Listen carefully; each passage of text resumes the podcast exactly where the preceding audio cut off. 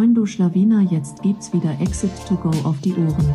Das ist der Amazon Podcast, in dem dir Dustin und Johannes zeigen, wie sie Amazon Unternehmen aufbauen und anschließend verkaufen. Moin zusammen und willkommen zu einer neuen Ausgabe von Exit to Go. Heute mit dem Thema die fünf wichtigsten KPIs für dein Amazon-Geschäft, wenn es darum geht, ähm, dass du einen Exit machen willst. Also es sind vor allem auch KPIs, auf die ein Aggregator achtet. Und äh, hier wird heute Johnny ein bisschen im Lied sein. Der hat da im Hintergrund ein bisschen was vorbereitet. Und äh, ich werde immer wieder ein paar Fragen zwischendurch stellen. Aber das Wort geht an dich, Johnny. Genau, wir haben uns Gedanken gemacht, auf welche fünf KPIs, Stichwort fünf, achten Aggregatoren beim, beim Exit oder vor allem bei einer Due Diligence auch. Ähm, wo, worauf bezieht sich das Ganze? Also einerseits haben wir selbst schon viele Gespräche mit Aggregatoren geführt und auch bei unserem ersten Exit so ein bisschen Gefühl, worauf achten die, welche Fragen stellen die und was ist denen einfach wichtig und bei welchen KPIs sind die nicht erfüllt, kommt auch einfach kein Deal zustande oder der Multiple wird einfach geringer. Das Ziel ist von dieser Folge, dass ihr diese fünf KPIs trackt oder im Auge behält, um einfach einen höheren Multiple beim Exit zu bekommen. Das ist so das Ziel quasi. Genau, wir teilen das Ganze auf, also KPI, dann sprechen wir, woher, wo, wo, wie tracken wir diese Quelle, also aus welcher Quelle, also welcher Datenbasis.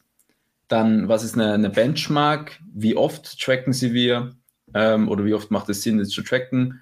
Und Action Steps, also wie kann man sie proaktiv beeinflussen. So ein bisschen Aufteilung. Genau, dann fangen wir beim, beim ersten KPI an. Ähm, das ist der Umsatz, beziehungsweise noch wichtiger oder auch genauso wichtig, Umsatzwachstum. Hm, ist natürlich ein No-Brainer. Ihr braucht, also Umsatz ist die erste KPI, die sich da jeder Aggregator einfach ansieht. Ähm, da ist es ganz wichtig, einerseits, dass man immer vom Nettoumsatz spricht, also nicht vom Bruttoumsatz, sondern Nettoumsatz, also einfach ohne Umsatzsteuer.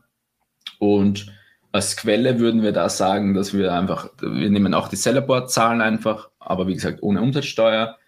Und als Benchmark würde ich so sagen, dass, dass man mindestens 1 Million Netto-Umsatz hat, damit man für Aggregatoren überhaupt spannend wird oder für die meisten zumindest.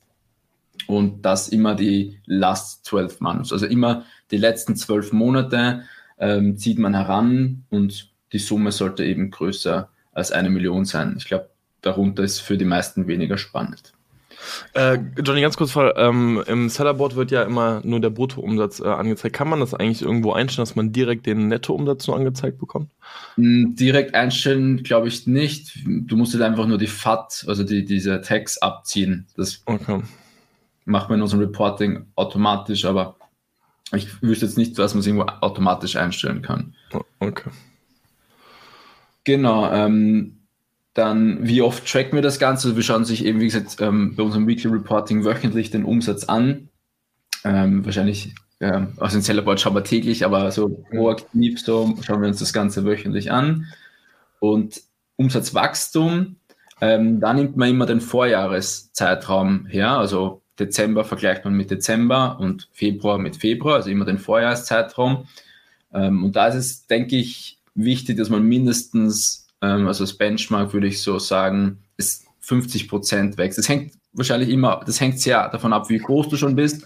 Wenn du ganz am Anfang bist, dann ist es natürlich einfach 300 Prozent zu wachsen, weil deine, dein Vorjahresvergleichszeitraum ähm, einfach so gering ist. Aber wenn du eine Million Umsatz bei einem Million Umsatz bist und immer noch 50 Prozent wächst oder so, dann ist es schon sehr stark. So. Ähm, ich denke, es sollte aber mindestens 20 bis 50 Prozent sein in dieser Größenordnung, hm, damit man auch so ein bisschen zeigt, okay, wir wachsen immer noch, es ist immer noch viel Potenzial, es ist noch nicht ausgeschöpft, weil die Aggregatoren achten einfach darauf, dass, dass sie noch wachsen können und der Markt noch nicht ausgeschöpft ist. Ja, das muss man an der Stelle natürlich sagen, okay, wenn man jetzt so ein bisschen 2022 sich das Ganze angeguckt hat, war es natürlich ein bisschen schwieriger, um diese Prozentzahlen zu wachsen. Ähm, einfach weil ja, irgendwo schon eine, eine Rezension da war, der Markt war geschwächt, genau.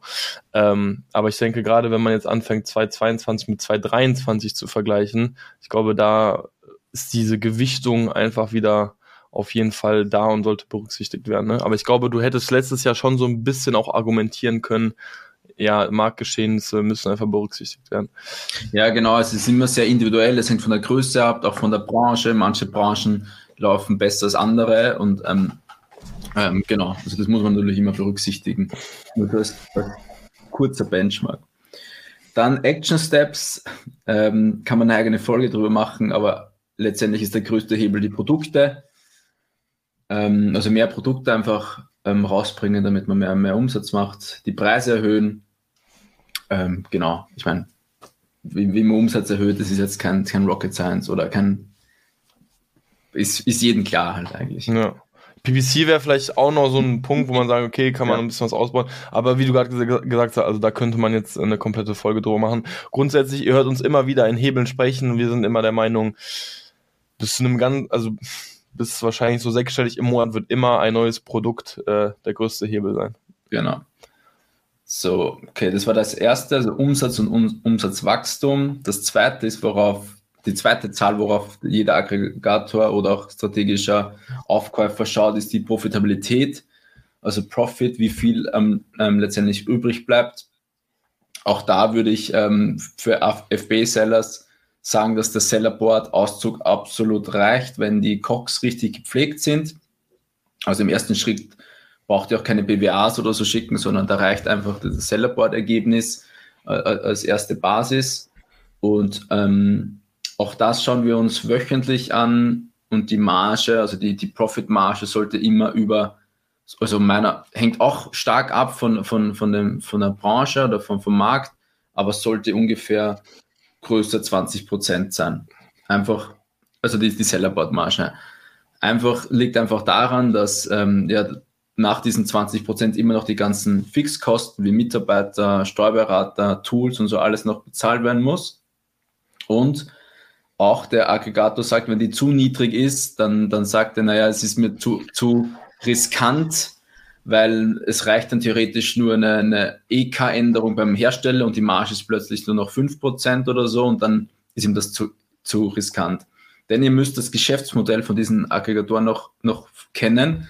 Die finanzieren sich alle über Kredit, also das sind alle fremdfinanziert und dafür brauchen sie einfach, oder damit sie diese Kredite und diese Finanzierung bekommen, brauchen sie einfach eine hohe Profitabilität. Das ist bei diesen, bei diesen Geschäftsmodellen ganz normal, dass die einfach, die kaufen nur profitable Geschäfte im Unterschied zu VCs. VCs kaufen ja, oder also Venture Capitalists kaufen ja Startups, die große Verluste machen. Das können diese Aggregatoren nicht, weil die fremdfinanziert sind oder zum großen Teil. Und dafür braucht man Profits oder laufende Profits. Genau.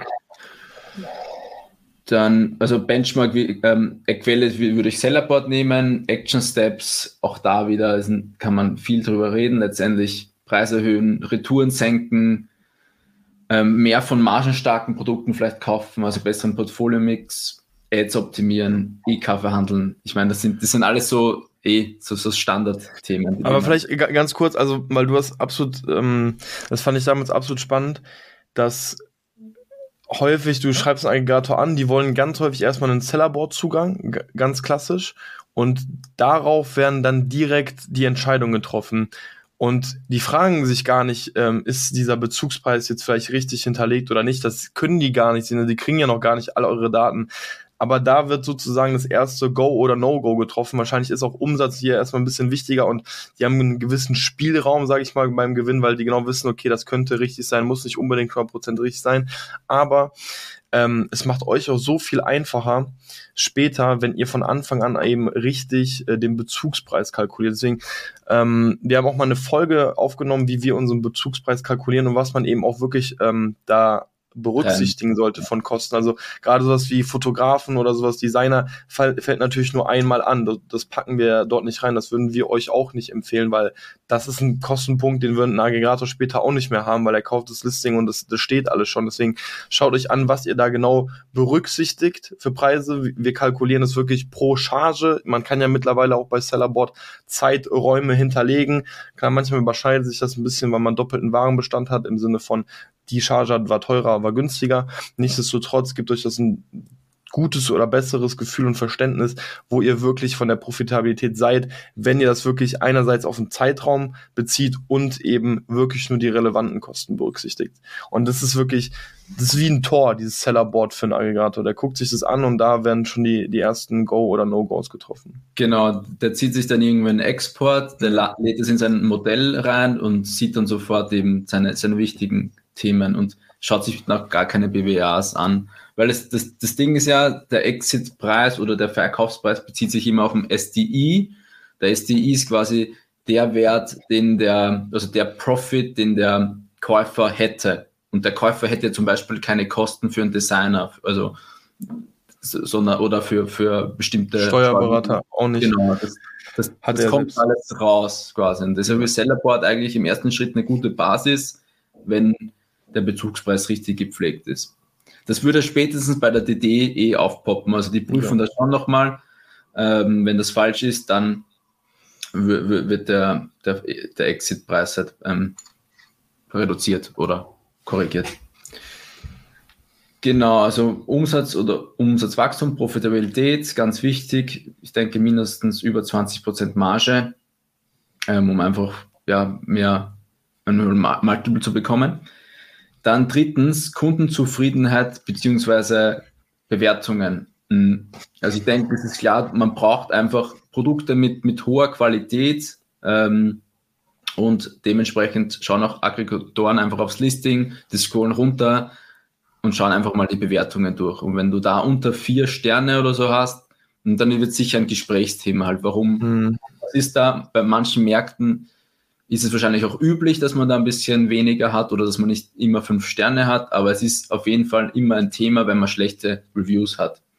Das heißt, wie, was, was kann man machen, das denn für Action Steps? Wie, wie würdest du die genau. Kundenreviews? Also, es, also eins lässt sich ja nicht verändern. Man wird immer mal eine schlechte Bewertung reinbekommen. Es, das lässt sich nicht verändern, dass man eine Ein-Sterne-Bewertung hat. Ich kenne, glaube ich, fast keines Ding, wo nicht eine Ein-Sterne-Bewertung ist. Und es geht vor allem eher darum, da, zu schauen, wie kann ich so viel Anreize wie nur möglich schaffen, eine gute Bewertung hinter, zu hinterlassen. Dazu zählt natürlich ein gutes Produkt, dazu zählt auch irgendwie, dass die Verpackung heile ankommt. Das sind alles P Punkte, die man berücksichtigen sollte. Wir arbeiten ja auch ähm, mit, mit Inlays, mit handgeschriebenen Karten, handgeschrieben jetzt in Anführungszeichen. Wir wissen alle, die kommen von einem Roboter. Ähm, aber man muss sagen, ja, es wird ja auch immer vermehrt genutzt. Also ja. ich weiß nicht, wie weit wir in der Amazon-Bubble sind, aber also ich habe auch schon Produkte selbst gekauft, wo ich eben auch sowas drin hatte. Ne? Und da muss ich sagen, okay, wann ist es einfach nichts Besonderes mehr. Ich meine, da ist bestimmt noch ein bisschen Spielraum, aber es geht vor allem darum zu denken, wo kann ich immer wieder eine Bewertung einholen. Also was wir mittlerweile zum Beispiel auch machen, immer wenn ein Kunde nach einer Rechnung fragt, dann zu sagen, hey, hast du sonst noch Fragen, irgendwie noch eine Frage zu stellen, so können wir dir sonst noch irgendwie helfen. Nein, super, dann so, würden wir ansonsten freuen, wenn du deine ähm, Erfahrungen mit, mit uns oder dem Kundenservice ähm, auf Amazon teilen möchtest. Wenn ihr mit einem Kunden gesprochen habt, ey, könntet ihr uns vielleicht auch noch kurz eine Bewertung hinterlassen? Wir wissen alle, wie viel die kleinen Sterne auf Amazon ähm, bedeuten, äh, würde uns sehr viel bedeuten. Das heißt, das so ein bisschen immer so zu trainieren, immer zu denken, okay, wo bin ich gerade mit dem Kunden in Kontakt, wo kann ich nach einer Bewertung fragen, weil das ändert schon, weil ihr baut euch einfach einen gewissen Puffer sozusagen dadurch auf. Wenn ihr einfach zehn Bewertungen dann bekommen habt, weil ihr immer wieder mal gefragt habt und die sind alle vier oder fünf Sterne, dann schmerzt euch das nicht so, wenn eine Ein-Sterne-Bewertung reinkommt, weil es zählt einfach nur der Schnitt und solange der über 4,3 ist, ist auch alles gut. Ähm, und wenn es eben da drunter fällt, so dann besteht einfach Handlungsbedarf. Aber es ist besser, einfach nie in diesen Handlungsbedarf zu kommen, wie komme ich jetzt wieder hoch, einfach immer eher darauf achten, wo bin ich mit dem Kunden in Kontakt, wo kann ich nach einer guten Bewertung fragen, immer wieder immer wieder einfach fragen, immer wieder, wann man immer wieder mit dem Kunden im Kontakt ist, sowas einfach immer wieder ansprechen. Genau, und wir haben jetzt auch mit so einem Custom Support und Kundenservice angefangen oder ausgelagert und, und ich glaube, es ist schon gut, dass man schnelle Reaktionszeiten immer hat bei, bei Anrufen oder bei E-Mails und einfach so das Kundenerlebnis ein bisschen zu, zu optimieren. Ich glaube, das hat schon einen guten Effekt auf die, auf die Reviews mittelfristig. Genau. Auch hier, wenn irgendwie auch eine Ein-Sterne-Bewertung mal reinkam, das war für mich so vom, von der Denke wirklich so ein, so ein leichter Gamechanger, wie viele Bewertungen man von einer Ein-Sterne auf eine Fünf-Sterne-Bewertung in Wirklichkeit bekommen kann. Also, weil das sind die Kunden, wo ihr wirklich auch zeigen könnt, was ihr für einen geilen Kundensupport habt. Also, wann immer möglich, wir sehen eine Ein-Sterne-Bewertung, wir versuchen den Kunden, also wir kontaktieren den Kunden, das geht ja mittlerweile. Ähm, und bieten an, ein neues Produkt rauszuschicken. Wenn ihr ein neues Produkt rausschickt, dann tut eine Packung Gummipärchen, tut ein bisschen Schokolade dazu, macht einen handgeschriebenen Brief und zeigt, dass ihr euch wirklich um den Kunden bemüht, diesen zufriedenzustellen. Und ihr werdet sehen, dass so Kunden auch einfach dankbar sind, dass deren Meinung, deren Feedback gehört wird und die sind auch ganz häufig bereit, eben dann die, die Bewertung zu ändern. Es gibt Leute, die wird man nie zufriedenzustellen bekommen, so die kriegen dann nochmal was Neues und wollen dann gefühlt noch mehr äh, die gibt's, akzeptiert es einfach, aber ihr könnt auch ganz, ganz viele Ein-Sterne-Bewertungen zu einer Fünf-Sterne-Bewertung umwandeln. Genau.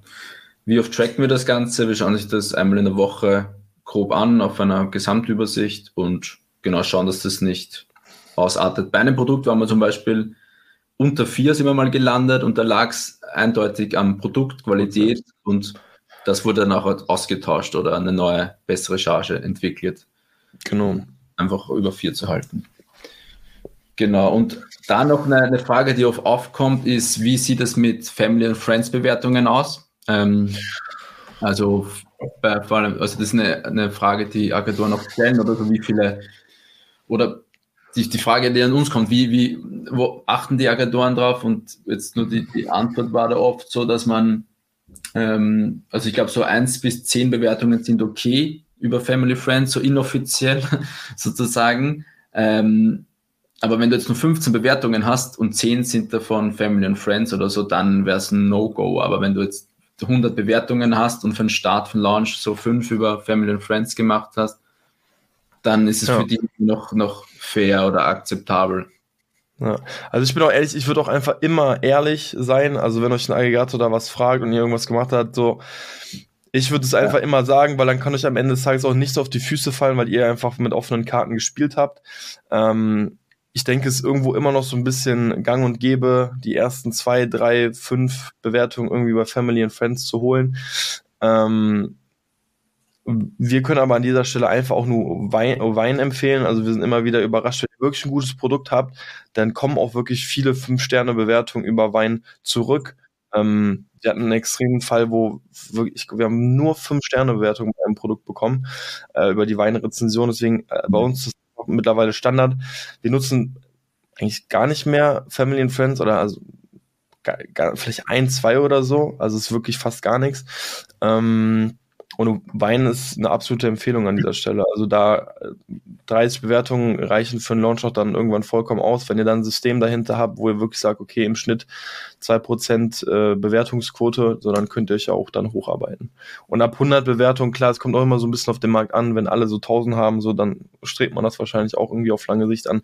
Aber ab 50, 100 Bewertungen tut sich in Bezug auf Conversion Rate eh nicht mehr so viel. Dann geht es eher darum, ey, guck, dass wir immer wieder 5-Sterne-Bewertungen bekommen, um, wie gesagt, diesen Puffer aufzubauen, wenn mal eine schlechte Bewertung reinkommt. Genau. Dann Punkt Nummer 4, der KPI Nummer 4, haben wir Portfolio-Diversifizierung.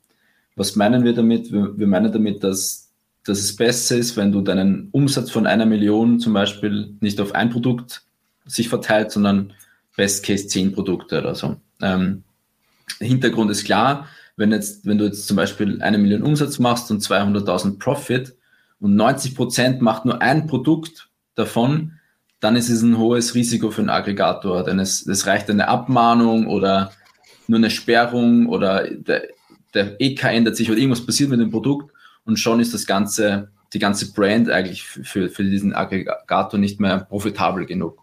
Das heißt, da, das, darauf achten wirklich viele, wie viele Produkte hat das Portfolio und wie verteilt sich das? Am besten natürlich alles gleichmäßig, ist nie der Fall. Auch bei uns nicht, muss man sagen, da ist tatsächlich auch äh, ja. ein Produkt fast äh, über 60, 70 Prozent vom Profit, ist auch nicht optimal. Ähm, also, aber das müsst ihr auf jeden Fall im Hinterkopf haben, dass sich das, wenn, wenn das nicht so ist, dann gibt es Abzüge beim Multiple. Ähm, von daher am besten gleich aufteilen und auch noch als Benchmark haben wir jetzt so gesagt mindestens fünf Produkte würden wir schon sagen, als, als äh, bei einem, einer Million Umsatz und auch nicht mehr wie 10 oder nicht oder vielleicht nicht mehr wie 15 oder so, weil dann wird es auch zu viel Verwaltungsaufwand oder Aufwand für den Aggregat. Ja. Aber das war jetzt so unsere Erfahrung, dass die jetzt kein Portfolio haben wollen mit 50 Produkten jetzt im Extremen, weil es einfach nicht stemmbar ist. Ähm, von daher haben wir jetzt so die Erfahrung gemacht, dass zwischen 5 10 bis 15 so der beste Case ist und das am besten natürlich gleich aufgeteilt vom Umsatz und auch vom Profit her. Ja, also man muss auch wirklich sagen, das ist auch wirklich Standpunkt jetzt, also Anfang 2023, weil wir haben vor circa, das ist wahrscheinlich über ein Jahr mittlerweile her, auch mal mit den Aggregatoren gesprochen und da wurde uns gesagt, nee, also ist auch okay, wenn ihr so Hero-Produkte habt, die ähm, die einfach den größten Teil des Gewinns und auch Umsatzes ausmachen. Das war aber so ein bisschen für damals und selbst dann hat uns auch mal ein Aggregator damals mit unserer kleineren Brand abgelehnt, weil er gesagt hat, okay, Umsatz ist jetzt gar nicht so schlecht, also war jetzt auch nicht riesig. Ähm, aber die haben gesagt, das kommt ja eigentlich über zwei Produkte nur oder größtenteils ein Produkt. Ähm, und deswegen, das ist so ein, da ist uns das Risiko zu groß. Das war schon damals so ein bisschen so, und da waren die ja Deu da war die Kaufbereitschaft ja sowieso noch eine ganz andere. Also wenn wir jetzt nochmal auf 2023 gucken, Aggregatoren werden noch vorsichtiger, wollen noch mehr Sicherheit, so und das sind, das, das sind einfach Punkte, die, die auch Sicherheit für einen Aggregator sind. Also dieses 10 bis 15, ähm, man muss wirklich auch zugeben, das ist jetzt keine Zahl, die wir so eins zu eins von einem Aggregator ja gehört haben.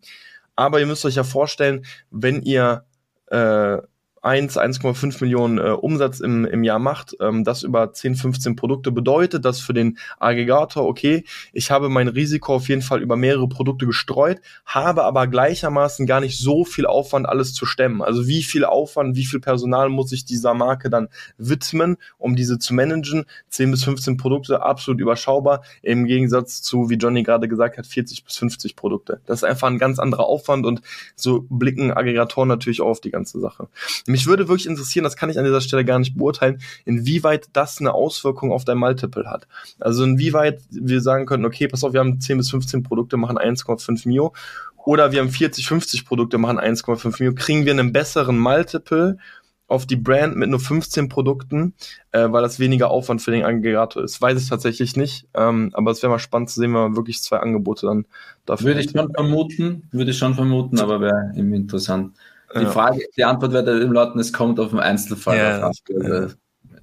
Kommt immer drauf an, ne? Aber ja, ich, also vorstellen könnte ich mir auch. Also wie gesagt, ne, der hat ja eigentlich weniger Aufwand, deswegen sollte sie eigentlich mehr wert sein. Ähm, aber inwieweit sich das dann wirklich in den Zahlen im Multiple widerspiegelt, wäre spannend zu sehen. Weil das Ding ist ja auch, äh, die Aggregatoren, die haben ja nicht 100 E-Commerce Manager, die, die alle Produkte perfekt ja. kennen oder so. Also es ist ja unmöglich, sich in 40 Produkte einzuarbeiten, wenn man nicht von Anfang an dabei war. Ähm, ja.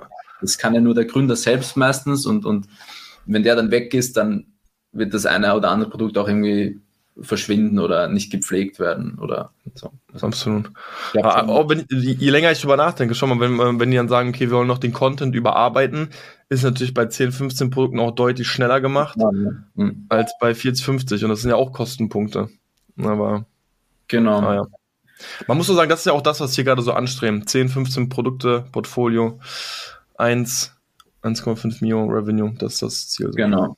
Also auch da ist eine KPI, auf die ihr achten solltet und die das Multiple entweder auch besser oder schlechter ausfallen lassen könnte. Fünfte KPI, sehr, sehr, sehr wichtige, meiner Meinung nach, ist die Marke und die Markenbekanntheit. Das haben wir eigentlich aus jedem Gespräch rausgehört, dass sie darauf achten, dass das Ganze eine Brand ist und nicht nur Cashflow-Produkte sind, also gar nichts miteinander zu tun haben, sondern dass das eine Brand ist, die wird vielleicht auch gesucht, das hat eine einheitliche CI, einheitliche Bilder, vielleicht eine Website, eine, eine Brand Identity oder eine Story, also all diese Faktoren, die für eine Marke wichtig sind, darauf achten sie ein bisschen. Ähm, da ist die Frage, wie trackt man das oder wie, wie beurteilt man das, wie, wie, wie, wie stark die Marke ist und ist natürlich jetzt schwierig. Also man kann jetzt nicht einfach sagen, die Marke ist gut oder schlecht. Ähm, aber wir haben es ein bisschen rausgehört, die, die machen schon deren Analyse, wie oft wird zum Beispiel diese Marke einfach gesucht auf Amazon. Ein Indikator ist auch, wie viele Bewertungen gibt es. Wenn es ne, 1000 Bewertungen gibt, dann ist eine stärkere Marke als vielleicht eine eine, eine andere, die nur 50 Bewertungen hat, gibt es eine Social Media Präsenz und genau. Wie, oder wie, wie, was würdest du, wie würdest du eine beurteilen? Ob eine, du machst bei einer Produktrecherche zum Beispiel, da schaust du ja auch immer, wie stark ist eine Marke. Ja, ja also ich erinnere mich, ich, ja, ich erinnere mich auf jeden Fall auch an das Gespräch von ähm, Unibrand zurück. Genau. Und äh, da haben die uns ja auch gesagt, hey, wir gucken schon, wie viele Branded Sales entstehen ja auch einfach. Ne? Also die gucken ja, ja schon, okay, bei den ganzen äh, beispielsweise auch PPC-Kampagnen, wie viele Sales kamen über Branded Keywords, ähm, teilweise auch MLIs, wie viele wie, wie äh, verteilt sich der Umsatz, sind da branded Keywords dabei. Ähm, das heißt, das berücksichtigen die schon auf jeden Fall. Ich glaube, das ist halt teilweise schon ein bisschen schwieriger messbar. Wie gesagt, du hast diese paar einzelnen Punkte, aber die gucken sich sicherlich Sachen an, wie zieht sich die CI einfach durch, so, ne, hat, hat die Marke einen Wiedererkennungswert, so, und das ist schwer, sowas einfach mit Zahlen zu tracken, so, dass, da muss ein menschliches Auge äh, drüber schauen. Ich weiß nicht, ob du da ChatGBT fragen könntest, ob die dir das auswerten lassen. auswerten, wobei mich würde heute gar nichts mehr wundern. Ähm, aber, aber ja, da, da muss, da gilt es einfach eine gewisse Subjektivität mit ins Spiel zu bringen. Aber die haben ja sicherlich die ganzen Aggregatoren auch erfahrene Brandmanager und äh, die schauen sich das dann im Einzelfall einfach an und beurteilen das dann. Ähm, bewusst diese KPI irgendwo dann auch an letzter Stelle genannt. Wahrscheinlich nicht mit die unwichtigste, aber mit die schwierigste einfach zu tracken. Ähm, an sich ja. glaube ich tatsächlich, dass das mit die KPI ist, die den größten Shift äh, wahrscheinlich auch gesehen hat in den letzten 12 bis 18 Monaten, dass gesagt wurde, wir achten immer mehr darauf. Ja. Ähm, aber wie genau man das äh, tracken möchte, tatsächlich ein bisschen schwierig. Ich denke auch wichtig, da einfach zu berücksichtigen, hey, wie ist mein ähm, Produktprogramm zusammengesetzt? Also bewege ich mich in super vielen unterschiedlichen Nischen. Da haben wir ja auch, das kann man ganz offen ehrlich sagen, immer wieder Diskussionen. Also weil bei uns Hast ist immer noch ein, ja, es ist immer ein schmaler Grad zwischen, okay, guck mal, hier ist ein spannendes Produkt, wo die reinen Marketing oder die reinen analytischen Zahlen dafür sprechen im Sinne von äh, ge gewisse Nachfrage ist da und eine Angebotstiefe auch, aber passt das Produkt einfach noch zur Marke und da diskutieren wir auch immer wieder und schauen, okay, macht das Sinn? Manchmal machen wir uns über ein, zwei Produkte äh, lustig, dass wir, dass jetzt ins Portfolio aufgenommen wird. ähm, aber das ist ein, das ist ein Balanceakt, den man dann irgendwie, ähm, ja, dem, dem man gehen muss. Ähm, deswegen, Was? ich würde auch tatsächlich empfehlen, also wirklich, wenn ich also zurückdenke an die erste Marke, an die Marke jetzt, sich am Anfang mit, mit, mit Slogan oder Claims nicht zu krass auf irgendwas zu festigen, auch mit der CI, wenn man denkt, okay, ich nutze jetzt das und das, weil ich beispielsweise für einen Handwerker oder so stehen möchte, macht es nicht zu krass, weil es kann so viel passieren, ihr könnt vielleicht ihr habt ein Produkt, aber was, wenn ihr auf einmal zwei, drei in einer ganz anderen Nische findet? Ihr könnt eine Marke immer noch ein bisschen shiften, aber wenn ihr euch einmal klar positioniert, ist es super schwer, dann irgendwie einen Shift zu machen. Ähm, aber sobald ihr anfangt, das Portfolio zu festigen mit zwei, drei Produkten, dann würde ich auch anfangen, versuchen, okay, in diesem Bereich zu bleiben. Ähm, um eben diese, diese Branding, damit eben diese Branding-Effekte auch wirklich irgendwann zu tragen kommen. Man muss sagen, ich habe letztens tatsächlich auch getrackt, man sieht tatsächlich, dass auch jetzt so angefangen wird, nach unserer Marke wirklich tatsächlich zu suchen. Wir haben jetzt so zwischen 100 und 150 Suchabfragen ähm, im Monat auf Amazon. Ähm, ich denke, dass, da muss man auch einfach Produkte haben, die sich verkaufen und dann wird automatisch über deine Marke erzählt und über deine Marke gesucht. Genau, und wa was wären jetzt so nach Pareto-Prinzip deine Punkte, um, ne, ohne dass man jetzt einen Markenexperten reinholt, ähm, aber die Marke so ein bisschen mehr, dass es wirklich nach einer Marke aussieht. Ich, ja. also ich erinnere mich, also ich finde es immer, dass ein guter Punkt, wenn die Bilder irgendwie alle gleich sind oder so. Also ja. alle schaut oder hört euch gerne nochmal die Folge zu Bilderbriefing an.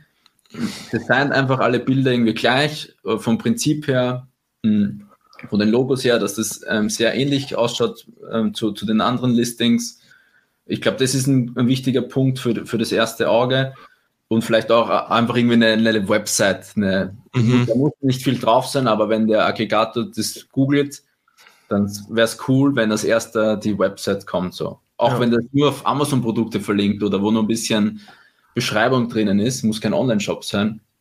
Aber es zeigt einfach ein bisschen Präsenz. Ähm, genau. Also ich glaube, das sind die wichtigsten Punkte, weil klar, Marke ist ein, kannst du Jahre investieren. Das ist, ist ja jetzt nicht der größte Hebel, muss man sagen, für einen Amazon FBA-Seller, jetzt in, in dem Sinne. Ähm, aber für, für ein Multiple doch entscheidend. Also wir merken, Aggregatoren achten immer mehr drauf. Ja, also ich würde definitiv, also ihr müsst euch auch vorstellen, was für kreative Möglichkeiten habe ich mich auszutoben auf Amazon, außer die Bilder. Also ihr könnt natürlich sagen, okay, wir sprechen unseren Kunden immer mit du oder sie an, aber das ist jetzt nichts, wo wir, das macht jetzt nichts ja. wirklich krass was aus. Also wie Johnny gesagt hat, so die, die Bilder absolut ähm, und da selbst wenn es nur ein kleines Brandbook ist, so ich würde mir das immer irgendwie erstellen lassen, bei, also wie oft wir schon 99 Designs erwähnt haben, so langsam sollten wir mal eine Provi dafür bekommen.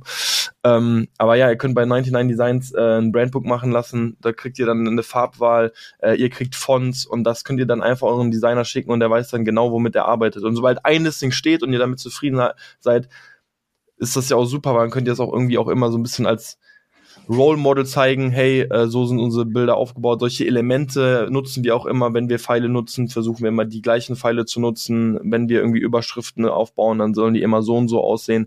Da kann man sich dann ja schon dran orientieren. Also es sind auf jeden Fall die Bilder und die Schrift, die das Branding ähm, irgendwie veranschaulichen. Was wir auch jetzt machen, ist, dass wir die Verpackung an sich immer sehr ähnlich ähm, gestalten und diese dann auch ins Hauptbild mit ein blenden und dadurch wirkt es natürlich irgendwann auch so ein bisschen gleich und hat einen gewissen Wiedererkennungswert, weil unsere Verpackung zum Beispiel auch immer die gleiche Farbe hat, egal was für ein Produkt da drin ist. Ähm, und dadurch kann man natürlich auch einen gewissen Wiedererkennungswert schaffen. Genau. Ähm, vielleicht noch zum Punkt, wie oft tracken wir das? Aktuell tracken wir das tatsächlich noch gar nicht. Gar nicht, ja. keine, keine Reporting. So wäre man tatsächlich ein Punkt, wo man sich überlegen könnte, wie kann man das tracken, auch ähm, Zahlen auf Zahlenbasis ja. Ähm, genau, vielleicht liefern wir das noch nach, wie man das dann auch praxisorientiert tracken kann. So also das ist tatsächlich ein guter Punkt. Ich, ich würde tatsächlich sagen, also wenn ihr ein, einmal im Monat eure, also ihr macht das ja bestimmt sogar öfters, aber euch einmal im Monat wirklich anschaut, okay, wie entwickelt sich das Suchvolumen für meinen Markennamen, ähm, das ist auf jeden Fall schon mal ein erster Indikator. Also weil safe, je öfter eure Marke gesucht wird, umso eher werdet ihr auch Branded Sales haben und das ist auf jeden Fall, auf jeden Fall ein guter Indikator. Genau, also das auch einmal monatlich checken. Jo. Dann zusammenfassend, wir haben erstens Umsatz und Umsatzwachstum, denke ich, eine Million Nettoumsatz last 12 months und Wachstum mindestens 20 bis 50 Prozent, je nach Nische, je nach Markt und je nach Größe. Zweitens Profitabilität, die zweite wichtigste KPI, ähm, mindestens 20 Prozent ähm, last 12 months. Genau. Kundenzufriedenheit, klar, je höher, desto besser. Ähm, also je, je, höher, je höher die Bewertungen, desto besser. Viertens Portfoliodiversifizierung, das heißt nicht ein Produkt, aber auch nicht 40 Produkte, sondern sagen wir mal jetzt Benchmark 10 und fünftens Marke und Markenbekanntheit. Ähm, das heißt einfach an der Marke arbeiten, an einer einheitlichen CI und das Tracking eben durch, wie oft wird die Marke gesucht, einmal, einmal im Monat checken und schauen, ob das ähm, wächst und auch nachweisen kann, dass das wächst. Ähm, ist ja auch ein gutes Argument, wenn ihr reingeht in die Verhandlungen und zeigt, schaut, unsere Marke wächst jedes, jedes Monat oder wird öfters gesucht, dann nehmt ihr eben schon ein bisschen das Argument weg. Genau, ich glaube, wenn man diese fünf KPIs mh, hm, optimiert, dann haben die den größten Hebel für, für den Multiple, mh, hm, weil genau der Multiple beruht auf diesen, auf zum Teil oder zum größten Teil auf diesen Zahlen. Und wenn man das schon von Anfang an versucht zu optimieren oder eben bewusst wahrzunehmen, dann kriegt man auch einen schönen Multiple. Genau. Oder hast du noch, du noch was ja. zu ergänzen? Also, ich? Nee, ich, ich denke, da wird auch jeder Aggregator so ein bisschen ähm, auch nochmal individuell drauf schauen. Vielleicht wird das eine oder andere eine andere Gewichtung haben, aber es sind sicherlich die fünf KPIs, die immer wieder berücksichtigt werden. Genau, wir werden dann auch die nächsten Wochen, Monate noch mit anderen, mit, mit Aggregatoren einfach so, so sprechen, wie sich das ändert vielleicht, worauf achten sie jetzt ähm, und nicht früher, ähm, ob sich da was ändert. Mhm, dann können wir nochmal ein Update geben, ob sich da irgendwas ja, geändert hat. Aber. Yes. Gut, dann würde ich sagen, haben wir es, oder? Eigentlich haben wir es, ja. Sehr schön.